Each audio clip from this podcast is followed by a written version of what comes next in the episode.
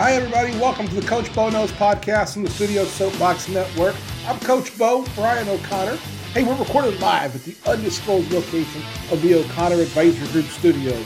Check out all things O'Connor Advisory Group at oagks.com. You can interact with the show on Twitter and Instagram at Coach Bo Knows Show. Check out our Facebook page, search Coach Bo Knows Show. You'll find it there. We got some fun updates on there. I'm gonna put some stuff on there just to have a little fun and uh, want to kind of build a little bit of a community there. So you'll see a little more action here in the coming weeks on our social networks. You can also email us anytime at Coach Bo Knows Show at gmail.com. So it's Coach Bo, B-O, knows, K-N-O-W-S, show at gmail.com. This is episode 21. And uh, we're going to do a little review. It's just going to be me tonight. Uh, I'm actually, I know we're a day late. Usually these come out on Monday. But we had wild card weekend in the NFL, and I wanted to wait till the Monday night game was done so we could go over all the games, have some fun with it. I've got some things I want to talk about. I got a, I got a uh, non-football take as well coming. Big thing is, I want to go over each of the games and then have the schedule set up so we can talk about the upcoming week on the point five with Ellen. So uh, we're going to get started. I want to start with the Chiefs Steelers game. Um, this was uh, well, this was just awful, um, and I don't mean awful for the Chiefs. For the Chiefs, the Chiefs fans, um, Mahomes was Mahomes. Uh, we kind of thought this was going to happen. We thought we'd see a little more of Patrick Mahomes getting loose and doing some Patrick Mahomes things. Chiefs did come out the gate, started slow. They were scoreless in the first quarter, and then started t- uh, putting some things together. Uh, Mahomes was great uh, in the game. Um, Mahomes goes 30 for 39, 404 yardage, and five touchdowns. A lot of that was Mahomes holding the ball, waiting for big plays to happen. And I gotta be gotta tell you, I thought two things stood out to me. It wasn't Mahomes. Uh, two things stood to. One, they ran the ball extremely well. The Chiefs ran the ball 22 times for 106 yards. I thought McKinnon was impressive. The line played great.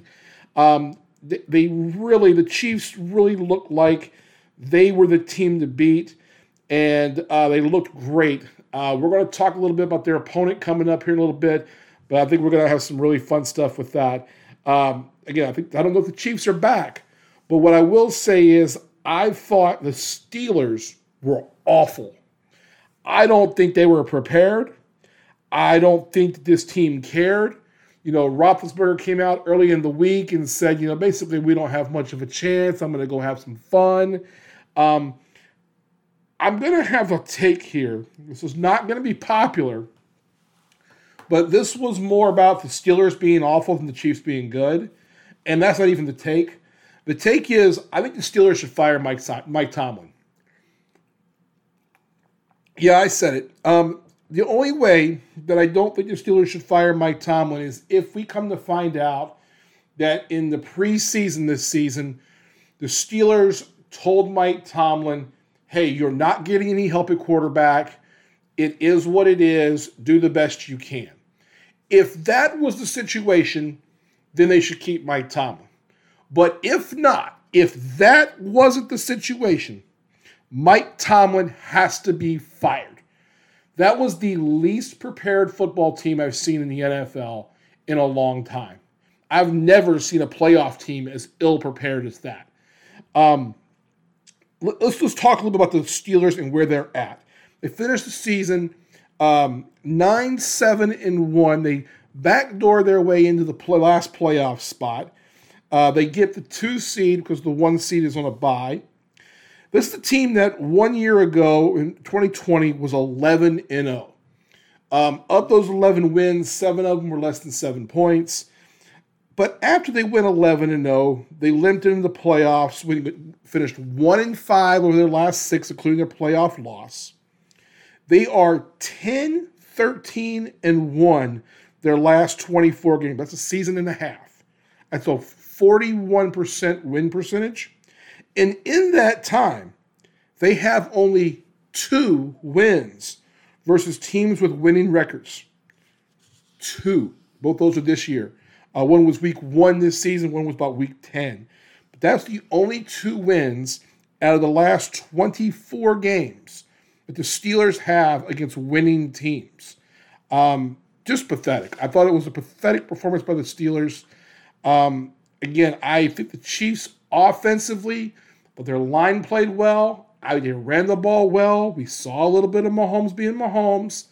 I didn't care for the the uh, Travis Kelce lining up at quarterback. If you listen to me long enough, you know I hate those Chiefs gimmick plays. I think they're bullshit. Um, but that's who they want to be. So what they're going to find out, the Chiefs, I think, will these next three weeks, whether they get past Buffalo this week or not, um, they're going to find out they can't run those gimmick plays against good teams. And good teams are going to be ready for that. It just, it was a lot of bullshit, I thought, on the Steelers' part. I'm not trying to take anything away from the, the Chiefs. The Chiefs won 42 21. They got down 7 0, and then they ran up the next, four, next 35 points. And that's impressive. But the Steelers were just flat freaking awful.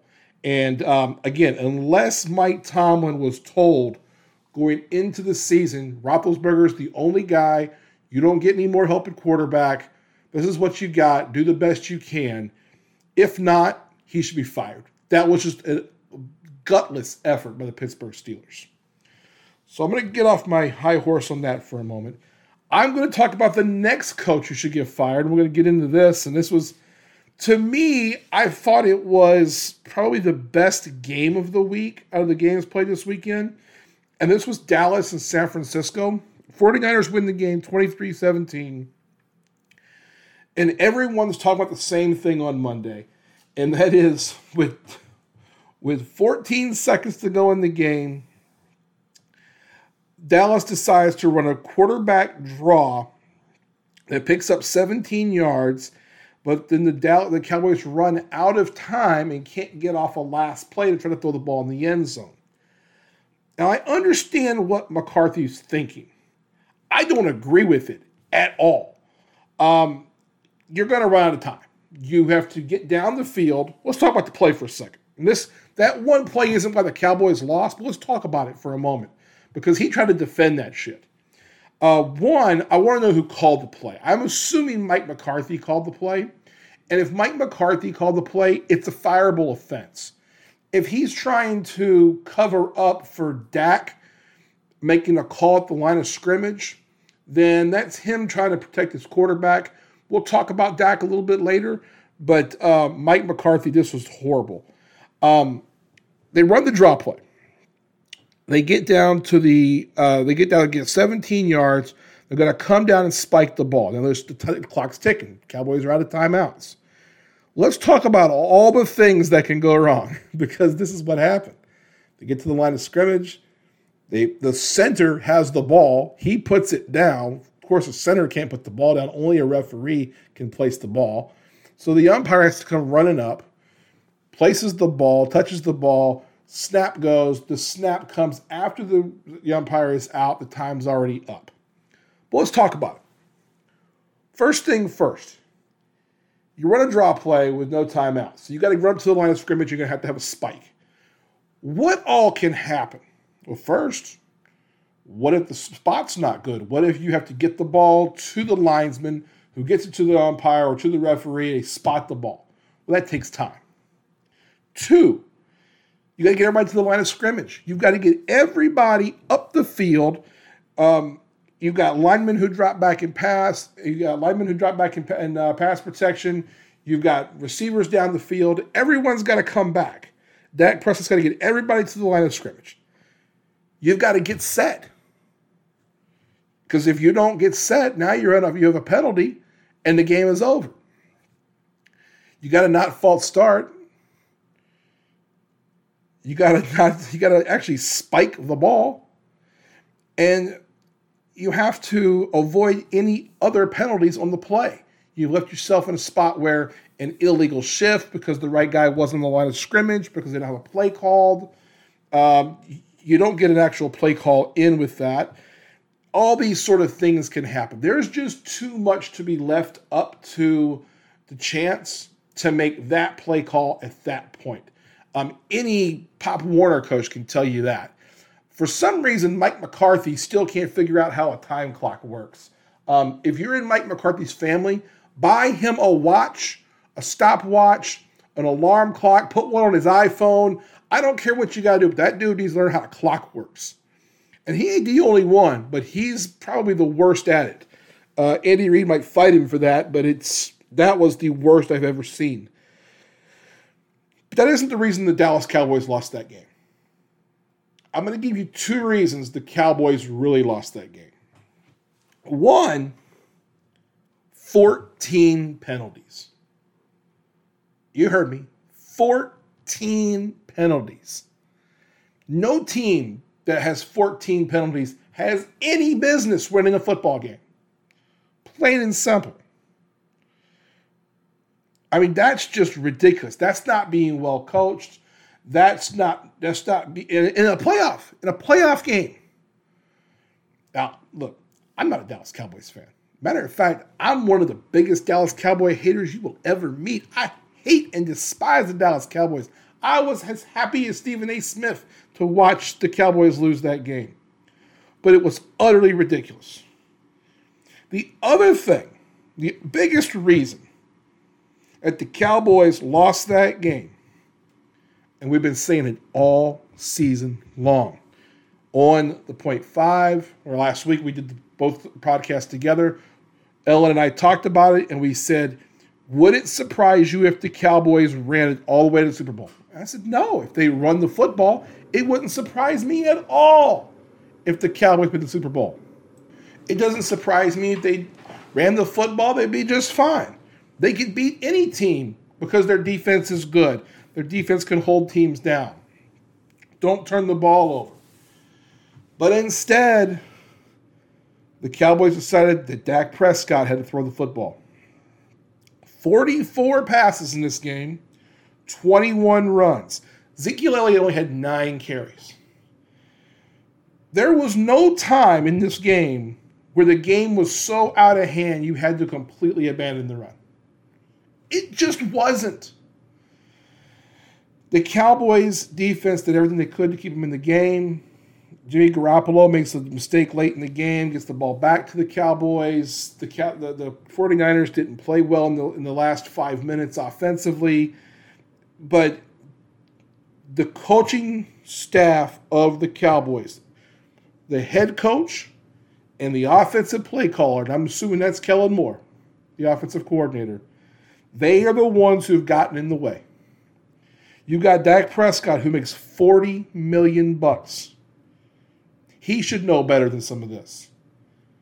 Mike McCarthy went to and won a Super Bowl in Green Bay and then gets fired because he can't make any decisions. He just cannot manage a clock. He can't manage a team.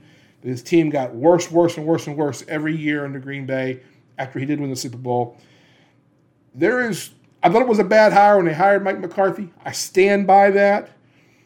But let me tell you the biggest indictment of the 44 passing plays 44 passing passes.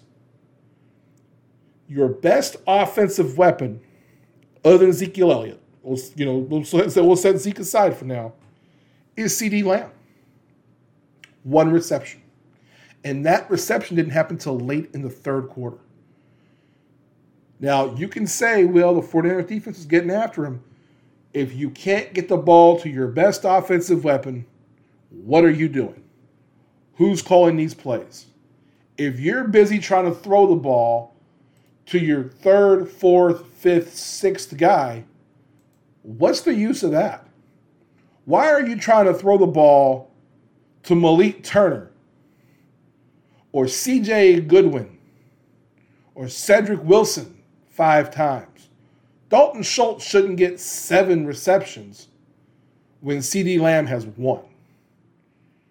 CeeDee Lamb was targeted five times. In 43 attempts by Dak, they had one by the punter. So 44 passes, you threw one to your best receiver. That is full on indictment of play calling. It's full on indictment of everything the Dallas Cowboys are doing. And that's why they don't win playoff games. It's why they have not been good. It's why they're never going to win a Super Bowl with the Jones family because they were going to keep allowing this to happen. I keep seeing that Kellen Moore and Dan Quinn, the defensive coordinator, interviewing for head coaching jobs. Dan Quinn's done a fine job. A fine job. A, a really good job this season. He's done a great job this season. And I think Dan Quinn's going to get a head coaching job again. But I wouldn't hire Kellen Moore to wash my laundry right now. And if anyone hires that guy to be your head coach, you're making a huge mistake. I would fire McCarthy. I'd fire I'd fire Kellen Moore. I think the play call has been dog shit. And I think it's been bad. And if I was a Cowboys fan, I'd be very, very upset. Now, me, I'm not upset at all because Cowboys fans, your team deserved it. Plain and simple.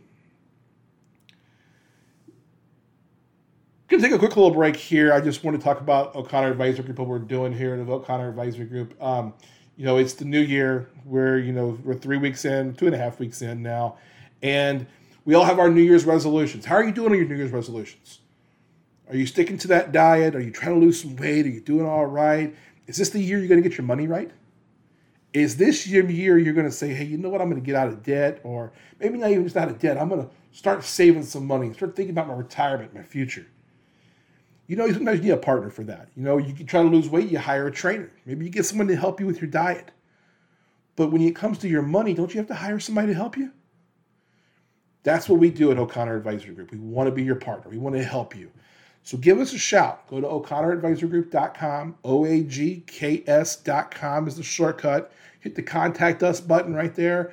You'll get an email. Right, You'll send it right over to me myself, Coach Bo. I'll be reaching out to you personally and would love to just have a simple chat see how we might be able to help you to get an idea of where you are.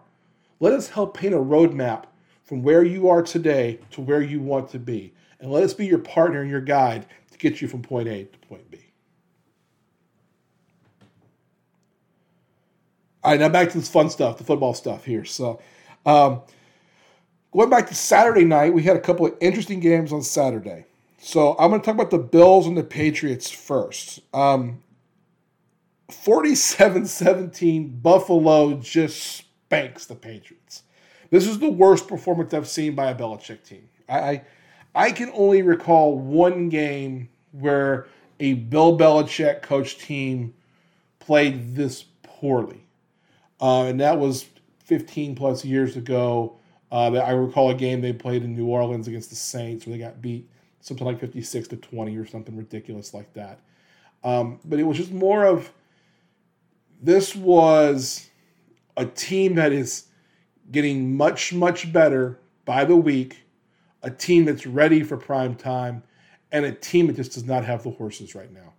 Uh, you know, the Patriots went through a little bit of a push about a about two thirds of the way in the season. They had like a five game streak there where they just played great. I think a lot of that was scheme. That includes the game where they were New England beat Buffalo in Buffalo, that stormy day with the wind and everything else. Belichick really outcoached uh, Buffalo that day and, and Sean McDermott, and they really took it to him. But Buffalo, I think, is the hottest team in the AFC right now. This team is is firing on all cylinders. Josh Allen went 21 of 25, 308, five touchdowns. Uh, Singletary runs 16 carries for 81 yards, two touchdowns. Um, man, these guys are for real. Um, Josh Allen's for real. I'll say this I think that Josh Allen, talent wise, is in the Mahomes category. Monster, monster arm, can run, can make some plays with his feet. He had a play in the third quarter of that game where he is wearing a defensive end as a coat and runs through the tackle, just runs away from the guy. Um, he's a bigger guy as far as his build. Uh, I don't. He. I think he's faster than Mahomes. Um, I, you could argue whose arm is better. I think Mahomes got a little better arm, but Allen lets it rip. He could throw just as far. I don't know that he's as accurate, but uh, he does make some of those same plays with his feet. And man, Buffalo's offensive line is just dominating up front right now, too. Uh, we're going to see one hell of a game, Buffalo, Kansas City, this coming week. And uh, I'm going to pick the games for this coming week on the point five. Ellen and I are going to preview the whole thing. We're going to preview the whole weekend, all four games. I'm going to pick all four of them. Uh, but what I can tell you right now is that's a great matchup. And I think that right now, I don't know that anyone's hotter than Buffalo is right now. They just played a phenomenal, phenomenal game.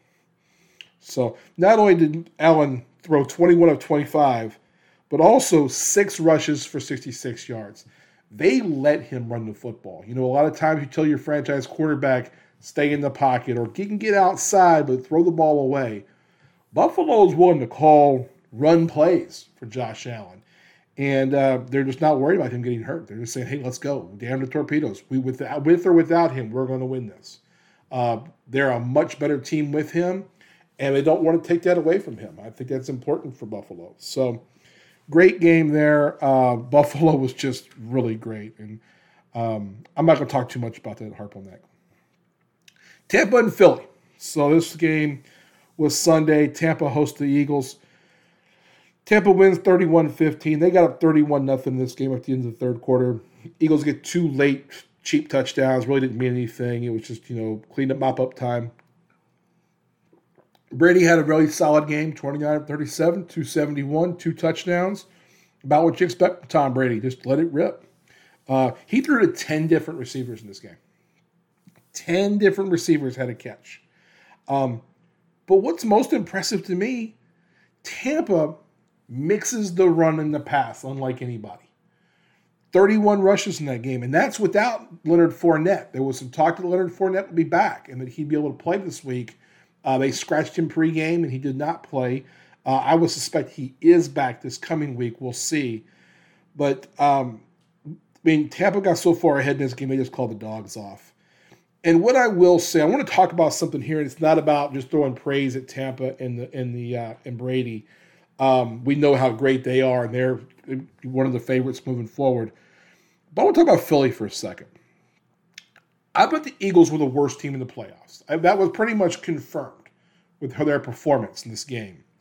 Um, but what I want to say is, yes, they were the worst team in the playoffs. They only had one win over a regular over a winning record this year. That was their win against the Saints. If you recall that Monday night game, the Saints were on their fourth quarterback with um, uh, Trevor Siemian playing quarterback. Uh, that game they lost. They no Kamara. They had uh, what was it like something like twelve or thirteen players out in COVID. It was just ridiculous. Um, actually, that wasn't even the Trevor Siemian. That was the Ian Book game. So I mean, just that was a really bad game. It was Philly's only win against a, a team with a winning record this past season. But I'm not going to give the Eagles a whole bunch of grief and say they're just awful. They were the worst playoff team. But with this expanded field, we have a couple of teams that aren't good. The Eagles and the Steelers are just about equally bad. I mean, the Steelers are a little better right now, but the Eagles have some things moving forward the Steelers don't. Um, I think it's a testament to what the Eagles are doing that they even were in the run for them at the playoffs. Uh, we talked about this on the Jones report a lot this past offseason and even during the season that we really felt that the Eagles were one of those teams when you looked at the salary cap, the implications of trading um, Carson Wentz, how smart do they look now on doing that deal, and said kind of, um, hey, let's just punt this season in 2022 that season will be better off. We'll know if the quarterback, Jalen Hurts, is a franchise quarterback. I do think Jalen Hurts is the franchise quarterback there. I think I would build around him, frankly. Uh, I think their coaching staff seems to like him. He's a good fit in their system. Uh, I think there's some good things. And frankly, they're in a bad division. Washington's bad. We've seen the Cowboys are shit. And then you've also um, the Eagles, Cowboys, Washington, who am I forgetting? And they're the Giants. Oh God, the Giants. They're they're awful, and they just fired their coach. So we know they're they're going to be behind the eight ball. So I look at the Eagles and think this is a team that's got a lot of draft picks.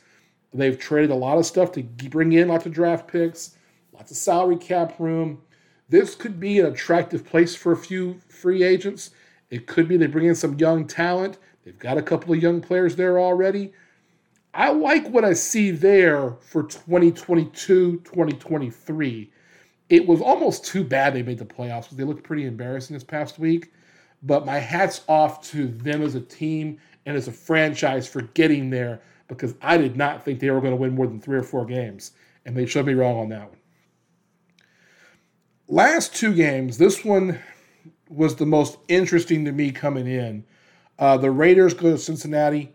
You know, the joke all week was um, the Bengals hadn't won a playoff game since 1991. Text messaging was actually invented in 1992. And that means that no person in the history of the world had ever texted someone saying the Cincinnati Bengals have won a playoff game. Um, the Bengals won this week, and they did it with Joe Burrow playing his worst game in two months. I thought the Raiders' front four played really well, actually. I thought the, the front four played well. Um, Bengals win the game by a touchdown, 26 19. Raiders were, were trying to score at the end of the game to make send it to overtime.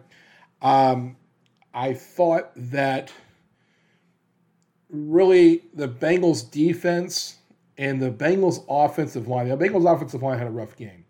Uh, Bengals offensive line and their defense is why they're not going to win a Super Bowl. It's why they can't go to a Super Bowl right now. The Bengals are still a year away. 2022 is going to look a lot better for Cincinnati than 2021. They're really a year ahead. And Joe Burrow, I think, should be in that top five for the MVP. Um, I think he played incredible throughout the season. Had his worst game 24 of 34, 244, two touchdowns, which was a 110 rating. So I say he had his worst game in two months but it was still a pretty outstanding performance. And a couple of throws he made were just frankly incredible. Um, you know, the couple of the balls to Chase. And I will say right now, we're going to put this whole whistle controversy to bed. If you think the Raiders lost because of the whistle controversy, you just don't know shit about football. Um, if you don't know already, there was a play Burrow is rolling out of, it looks like he's going to roll out of bounds. Before he goes out of bounds, he throws the ball into the end zone, touchdown to Chase. Right as Chase catches the ball, the side judge blows an inadvertent whistle trying to protect the quarterback going out of bounds. Now, by rule, that play should be dead and it should be replayed the down. But really, what's going to happen? You replay the down. You think the Bengals aren't going to score that time? And they were just rolling up on the Raiders at the time. Uh, Raiders front seven, I thought, played pretty well. Again, holding Burrow to just 244, the two touchdowns, um, but they but the Bengals did run the ball fairly well. The big thing to me is uh, the Bengals are going to have some problems with some of the elite teams, Buffalo, Kansas City, uh, even Tennessee. They're going to play Tennessee this week. Uh, we don't know what Tennessee is yet. We're going to talk about that this week. You know, they're going to be getting Derrick Henry back possibly, so that's an interesting matchup to me. Uh, every possession is going to mean something going forward for the Bengals. They're not going to be able to make a lot of mistakes. There's going to be a lo- lot less room for error. Um, having said that, I want to talk about the Raiders just for a second. The Raiders threw the ball 54 times. Now, this is just asinine the, the, the entire second half, the Raiders abandoned the run game. When they do this, Jacobs ran 13 carries for 83 yards. He was averaging 6.4 yards a carry. The Bengals were having a problem against the run. But we see so often that these NFL teams are trying to get the big plays, the big chunks. We keep hearing chunk plays and trying to get 25 and 30 and 40 and 50 yards. But man, you got to be able to run the football. What we're seeing is what are we seeing from the teams that are winning these games? Tampa runs the football. San Francisco runs the football. Buffalo runs the football. Kansas City runs the football. The Rams on Monday night, they run the football. There is you know, Tennessee, who's the number one seed, Green Bay, who's the number one seed. Green Bay can run the ball. They don't run the ball as much as the other teams do. Tennessee, we know, is a run first team. But what do six out of these eight teams have in common? They run the football very well. And that's going to be the difference, these cold weather games and these games. But 54 passes for the Raiders in the game. 54 passes. Your quarterback is Derek Carr. Let's not forget that. Let's, let's not glaze over that. Because if Derek Carr is your quarterback, you can't run the ball 54 times. You just plain and simply can't do it. He's not good enough. He's not good enough a player to make those kind of decisions. He's going to make mistakes. And Derek Carr did that. 29 at 54. That's just not very good at all. I mean, that 310 yards. I'm not impressed with 310 yards on 54 attempts in the one touchdown. Um, I just the Raiders have got to make a decision on Derek Carr. Uh, I know that I was looking at overthecap.net where you can see all the uh, info on the, the nerd stuff that I like, which is the salary cap stuff. Derek Carr is someone they can easily cut this offseason with zero effect to the salary cap. It saves them 19 million on the cap, no dead money. I don't suspect Derek Carr is the quarterback of the Raiders next year.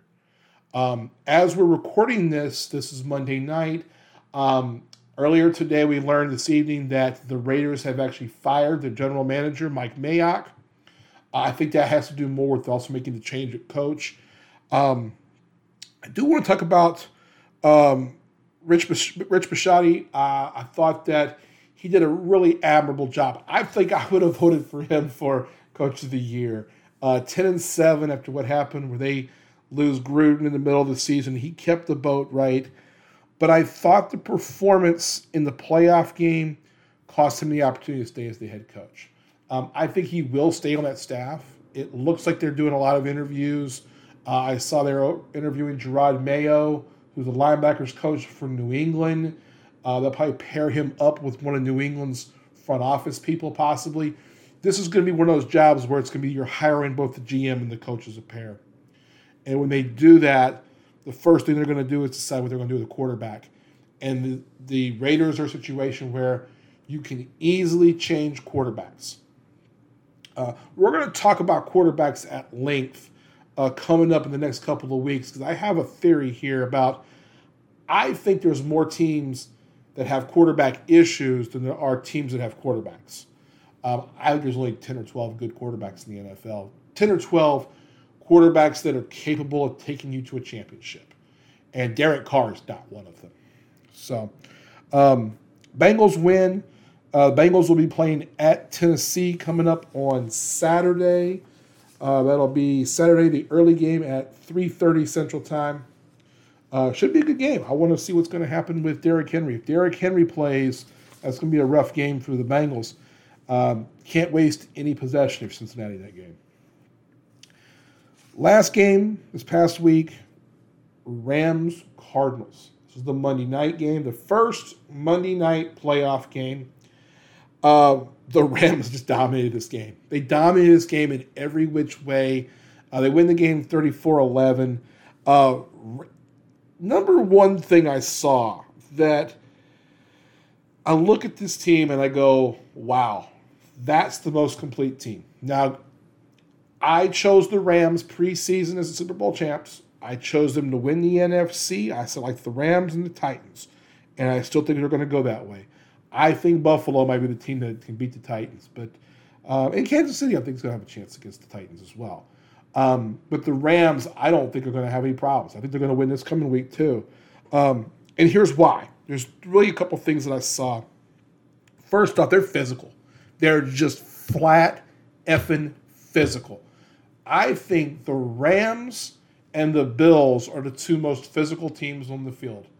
And the Rams are by far the most physical team in the NFC. Um, they swarm to the ball on defense. They have lots of speed.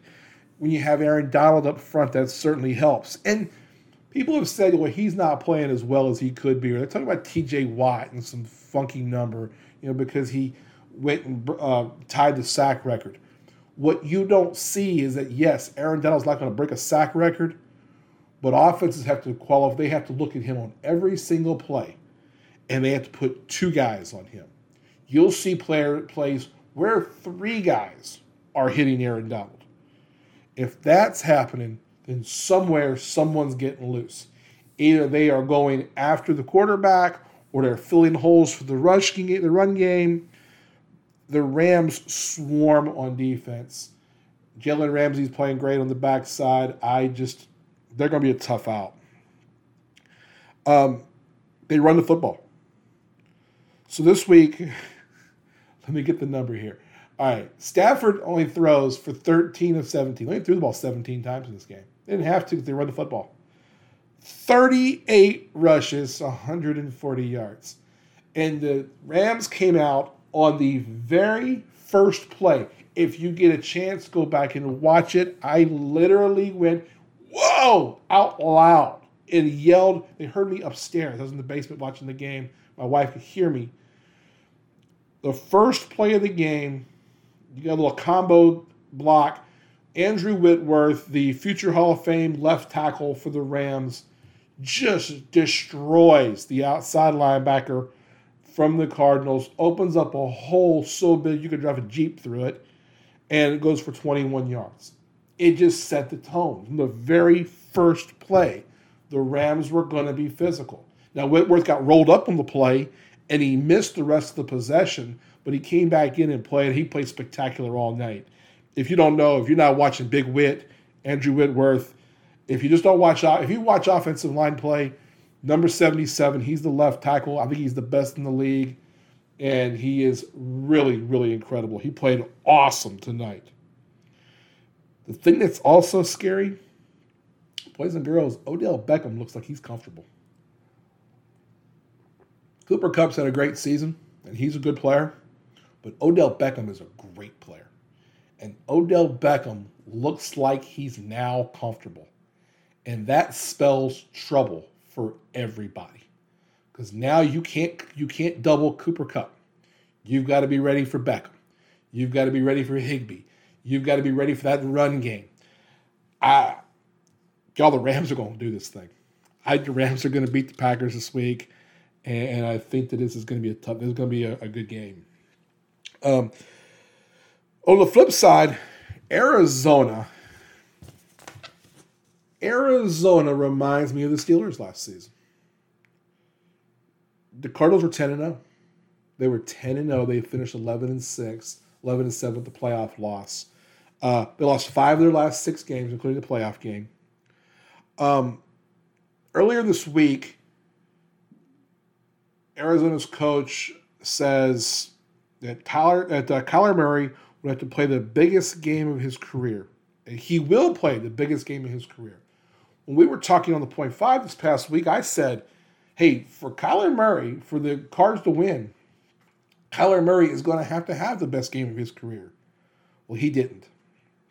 19 of 34, 137, two interceptions, both on tip passes. And I don't want to hear that tip passes aren't aren't interceptions. Yeah, they are. Because once that ball's tipped, it's going to the defense. If, it, if it's either going to hit the ground or go to the defense. So uh, Kyler Murray played scared. The offensive line let him down. I, I think I just don't think that Cliff Kingsbury is that good a coach. I don't know how he got that job in the first place. I mean, it's the guy who was going to be the offensive coordinator at USC, and all of a sudden he gets the head coaching job for the Arizona Cardinals. I know he's a good looking guy, but that doesn't mean he deserves that job. So, uh, again, this game was more about the Rams, two teams going in different directions. The Rams, who I think are the best team in the NFL right now, and the Cardinals, team that if they hadn't to come out on fire, they wouldn't even made the playoffs. Hey, we're proud to have a new sponsor as well, uh, Trunk Club by Nordstrom. So, you want to get $50 off your first Trunk Club? I love Trunk Club. Trunk Club is great. It, I love it because I'm not a person who picks out clothes. I'm actually really bad at picking out clothes. If you know me, I dress like a football coach.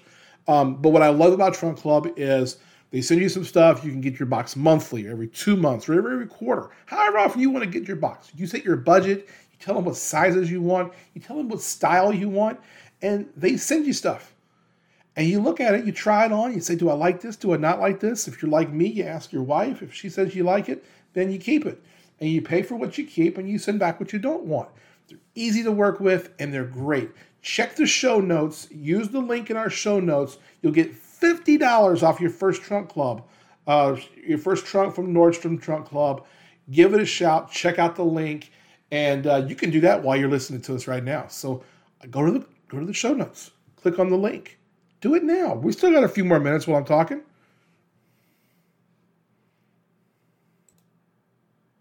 Hey, okay, um, we're going to talk a little bit about a couple things here. It's a couple things. There's kind of overall things I saw over the weekend in football that I want to talk about. A couple of points. Uh, first thing I want to talk about is Dak Prescott. So, um, again, if you know me, you know I'm not a Dallas Cowboys fan, but I do like Dak Prescott. I think if you watched, especially if you watched uh, Hard Knocks, you can see how professional he carries himself, the way he, he carries himself like a franchise guy, like a guy that's the front man for the team, the guy who's going to answer the questions. He's, you know, now he, he's the guy who got the big contract as well. You know, he's getting paid 40 million a year on average now. Um, but he's got to play better. He's just simply got to play better. If the Dallas Cowboys are going to continue to try to grow and to be a, um, a superstar team, to be a, a, a serious Super Bowl contender, Dak Prescott has to play better. And he just hasn't. Um, I do think a lot of this is Mike McCarthy. I think a lot of it's the play calling. I absolutely do. They're not taking advantage of the fact that Dak Prescott can run the read option. We saw when he was at college at Mississippi State. We saw it in his first few years with the Cowboys. And the Cowboys have absolutely abandoned that. Um, they're not helping him by not running the football. And I'll argue that no quarterback alone carries a team. You know, Tom Brady's won all these Super Bowls, but like we just talked about right now, what they're doing, what the Bucs are doing better than everybody is mixing the pass and the run game. What did they do very well for the last five weeks of the season last season and in the playoffs? They mixed the pass and the run. Dallas it would behoove them to quit trying to be so flashy. It, it I understand that Jerry Jones wants an impact. He wants guys who are going to be um, he, he wants he wants a show. He wants a great show in his great circus and his great arena. I get that. But if he wants to win the Super Bowl, which Jerry Jones hasn't done since Jimmy Johnson left, he took Barry Switzer took Jimmy Johnson's team and won one, but that's Jimmy Johnson's team. Since those teams, the Cowboys have been awful. They've won one playoff game since then. And frankly, there's a lot of issues there. I, want to go back to the draw play at the end there. So it looks like that was actually a called play by the coaching staff. And if it was, again, that's just, that alone's a fireable offense for me when it comes to Mike McCarthy.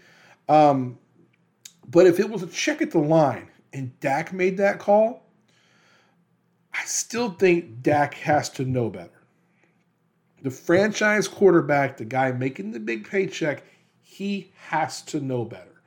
He has to play at a level better than everyone else on that team. And this season, he has not done that. He's played phenomenal at times.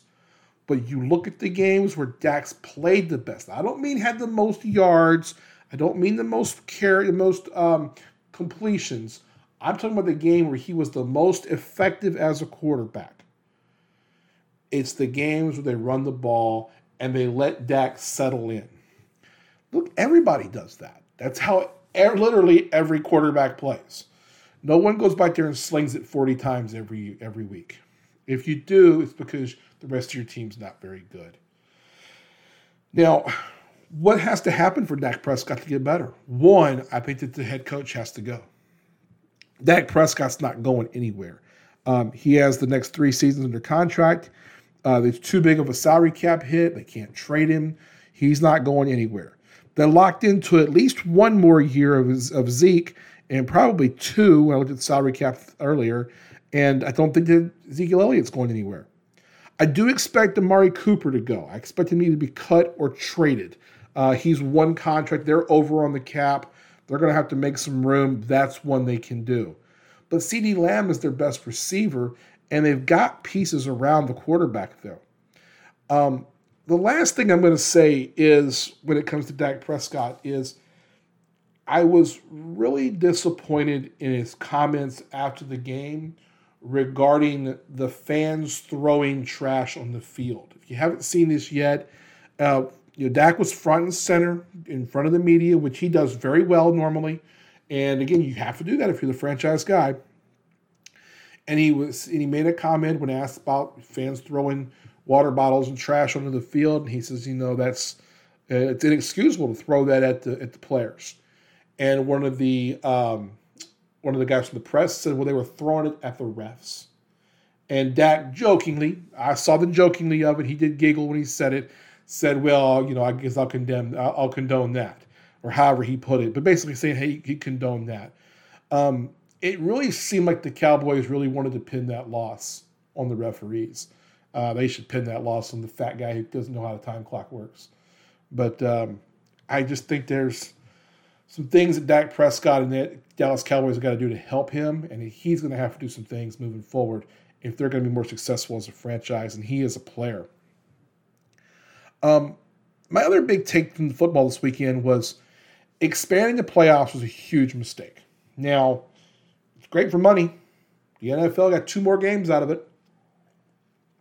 They get to have six games this week instead of four.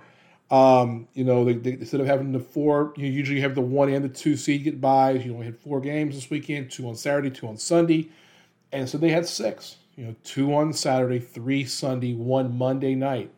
Of course, you know it's appointment television, and that's what this is all about. In the end, the NFL, as much as we all love it, it is a business. These teams are worth billions, billions of dollars. And the NFL wants to get more games onto the field. But if you look, the last teams in, the Steelers, the Eagles, they just didn't deserve to be there. Um, they're both just bad football teams.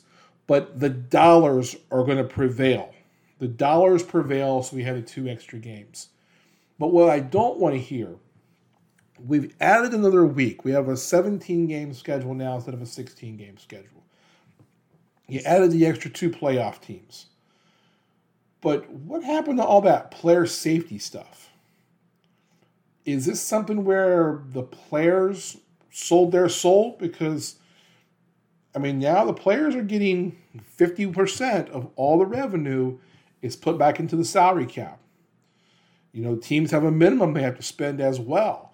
Uh, we'll get into all that in the offseason. We're going to talk a lot about that stuff in the offseason. There'll be a lot of stuff we talk about in the point five because the business of that really does, uh, it interests me quite a bit. But um, you notice we haven't heard anything about player safety this year. In the year where they increased the number of games and increased the number of playoff games, it's funny how when the dollars go up, everyone gets a little quiet about player safety. So I just find that pretty interesting.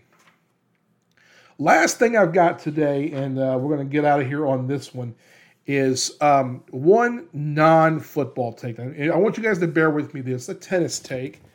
And um, if, if, you've been living, not living under a rock, you know what's been happening with Novak Djokovic. Okay, so Novak Djokovic is um, a, Serbian tennis player, number one player in the world, and a defending, two time defending Australian Open champion.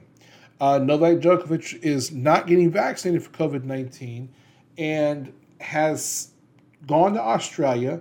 Uh, he was at first given, uh, granted some sort of a visa, which is reviewable upon entry, and now the Australian government has kicked him out of the country. Now, I'm not going to get into the whether someone should vaccinate or not vaccinate. That is not important to the argument here. What is important is that there are rules, there are laws, there are rules in Australia, and in Australia, you cannot come into the country if you're not vaccinated. So Novak Djokovic has been banned from the Australian Open, and um, we're going to talk a bit about this because I, I, I think what he has done here is really tainted um, his to taint on his character it's a taint on his legacy. Again, not necessarily the vaccination piece, to each their own on that. Um, now, Novak Djokovic was granted a visa. Uh, all visas under Australian law are reviewable upon entry. They're not a guarantee of entry. That's quoted. Now, I've got all this information from the Sydney Morning Herald just to get the timeline straight and everything else. Um, Novak Djokovic was uh, came into the country and we're going to talk about what's happened now. Novak Djokovic uh, had COVID back in 2021. If you saw uh, when he did have COVID, he had tested positive for COVID. There's a famous video, a viral video of him out partying while COVID, while uh, positive, uh, testing positive for the without the mask, without wearing a mask. I'm sorry, I'm. Um, he also during this time, uh, right after, I mean, a day or two right after testing positive for COVID, uh, hosted a kids clinic, knowing that he was positive for the COVID for COVID nineteen. He was also part of a media interview while while also knowingly positive for COVID just a day later. Uh, it was a photo shoot and an interview for a magazine. Um, this all took place in his home country of Serbia. Um, he admitted that he would, that he had not isolated when he was tested positive. You know, he went out there and did these things. Um, on his declaration for his visa, uh, it turns out that he uh, had provided false information. Uh, now, Australian law says if you tested positive for COVID 19 in the past six months, you can't come in. Uh, there's some other things in there. We've seen now is Novak Djokovic has thrown his agent under the bus. He said that his agent filled out the visa forms and that he put the incorrect information. Uh, upon entry into Australia, uh, knowing that Djokovic had not uh, been vaccinated, he was asked to supply vaccination information or uh, some sort of um, uh, some sort of a, a, exception to the law um, that was not granted for him in, in advance. So he went for an appeal. He has lost his appeal. He has since been banned from Australia. Uh, he has been sent back to Serbia. Uh, my understanding is he went to Dubai and then from Dubai back to his home country. Um, but here's where I have a problem. This is a quote from Novak Djokovic. It's an honor and a privilege to take part in the Australian Open. Now, again, to each their own. If Novak Djokovic did not want to get vaccinated, he knew the consequence was he could not play in the Australian Open. It's the same as if your employer says, if you don't get vaccinated, we are not going to keep you working. We're gonna we're gonna let you go. I'm not saying I agree with that, but what I am saying is you know the consequences of the behavior. And if you're willing to accept those consequences, I got no problem with that. I've also got no problem with you not getting vaccinated if whether you are positive or negative, you're out and you're out here and you are wearing your mask, you're behaving in a way that's not spreading possible COVID uh, the COVID nineteen, um, the, the whole the whole thing.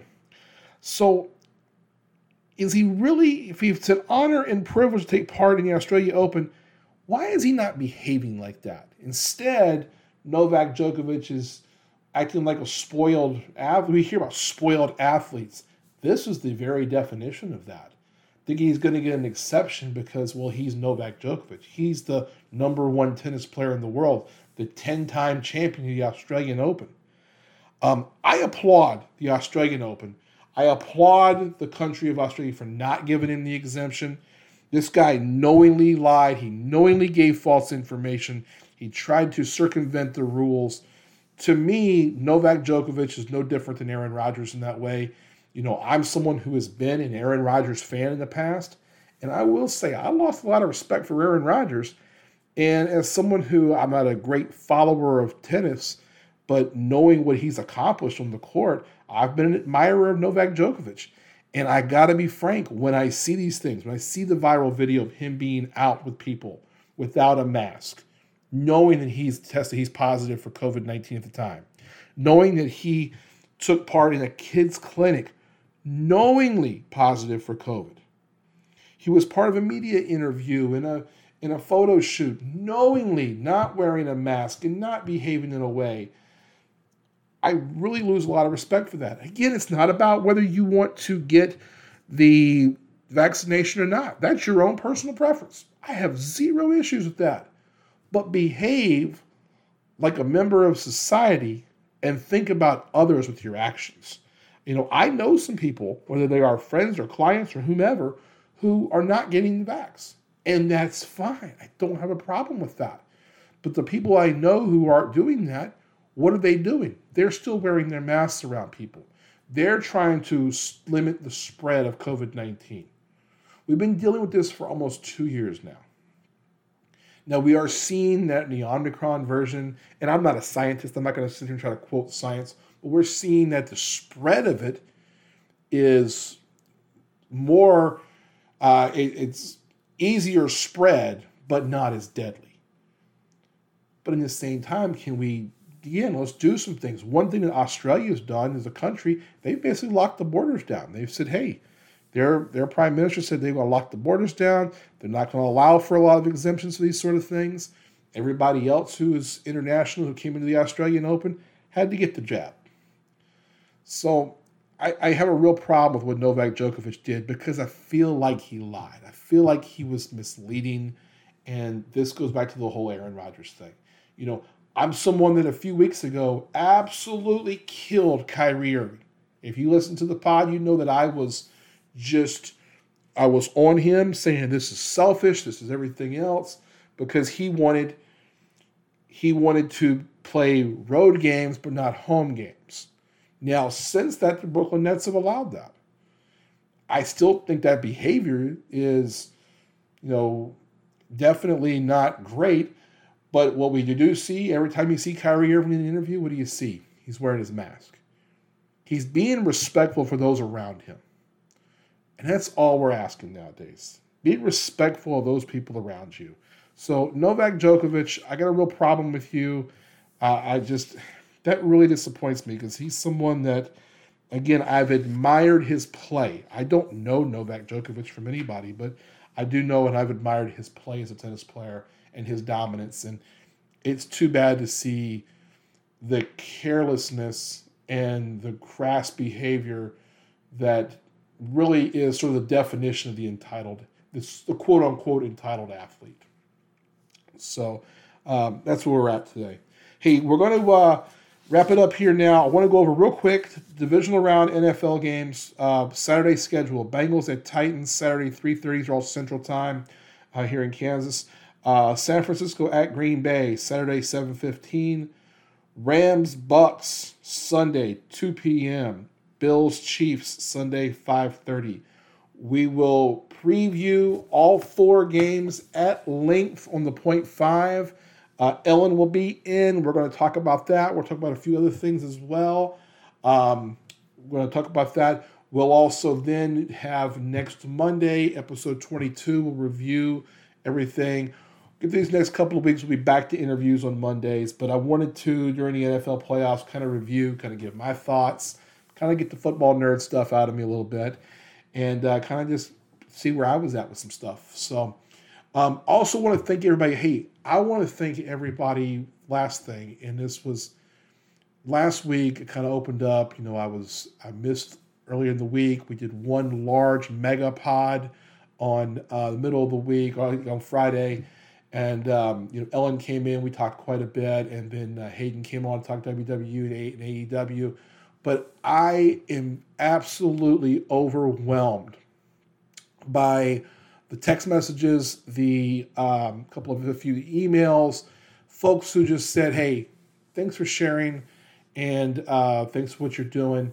Uh, I've I I find this podcast to be very cathartic, and uh, it's one of the reasons I'm doing this. It's not just an advertisement for my business; it's really to be kind of let some things out with me as well and um, I was very overwhelmed this week with just the love and appreciation, knowing that I lost someone close to me and uh, someone I loved. And so um, I'm going to end on that. I want to say thank you to everybody who uh, is listening.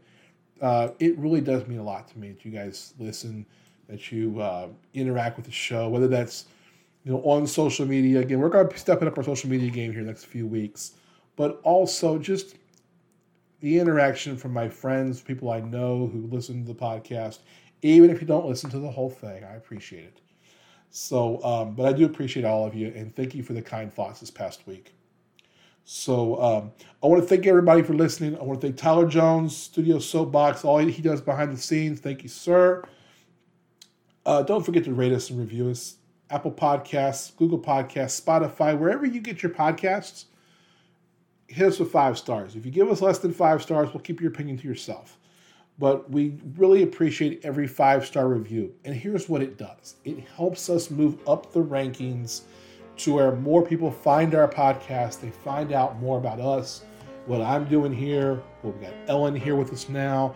Uh, and what we're doing, and Ellen's gonna be even more full time here soon. We're gonna bring her on some Monday Pop as well. So there's a lot of stuff. I'm hoping to do some of that in the next few weeks, and we will have interviews coming back soon as well. So uh, until next time, I'm Coach Bo, Brian O'Connor. Have a great week.